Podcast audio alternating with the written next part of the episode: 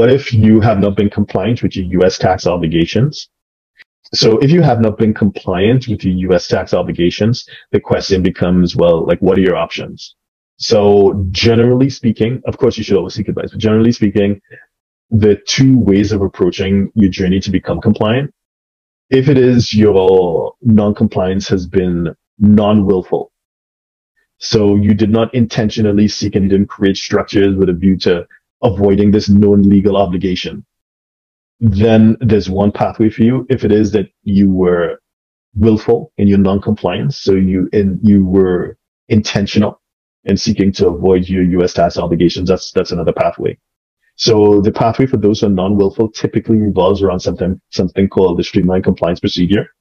So under the streamlined compliance procedure, you go back three years for tax returns and six years for FBARs. And this is driven more or less by the statute of limitation. So three years, so the last three years for which due has already passed. So for right now, that'll be 21, 20, and 19.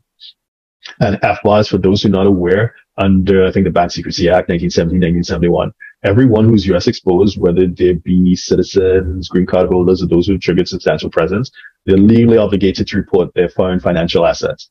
So your bank accounts, mutual funds, uh, brokerage accounts, whatever it is outside of the US that is subject to US reporting and then potentially taxation as well.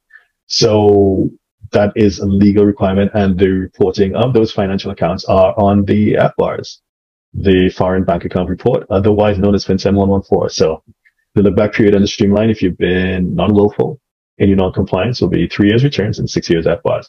If your non-compliance has been willful, then you're looking at a, you know, version of the voluntary disclosure uh, agreement and that would be the good thing. I mean, the important thing is the, the, the incentive really for you to come forward under one of these two programs would be that you would potentially get to legally avoid some or all of the criminal and civil penalties. So this is a huge incentive. So you go to the IRS before the IRS has found you and you get an opportunity to avoid some really draconian penalties, which can include jail time. So there's a serious incentive. If it is that you have your non-compliance has been willful, as we said, you're looking at voluntary disclosure, and you need to reach out to us, uh, ourselves or whoever your preferred U.S. tax team would be, because then you definitely, definitely, definitely need legal advice. You should not really attempt that journey of catching up with your past tax returns without getting legal advice from a qualified U.S. tax professional. So I hope that helps. So if you're a six, seven, or eight figure investor, entrepreneur, or business owner who needs a tailor made solution from a qualified team of professionals, we can help you achieve the international lifestyle, the freedom, and even the tax savings you're looking for.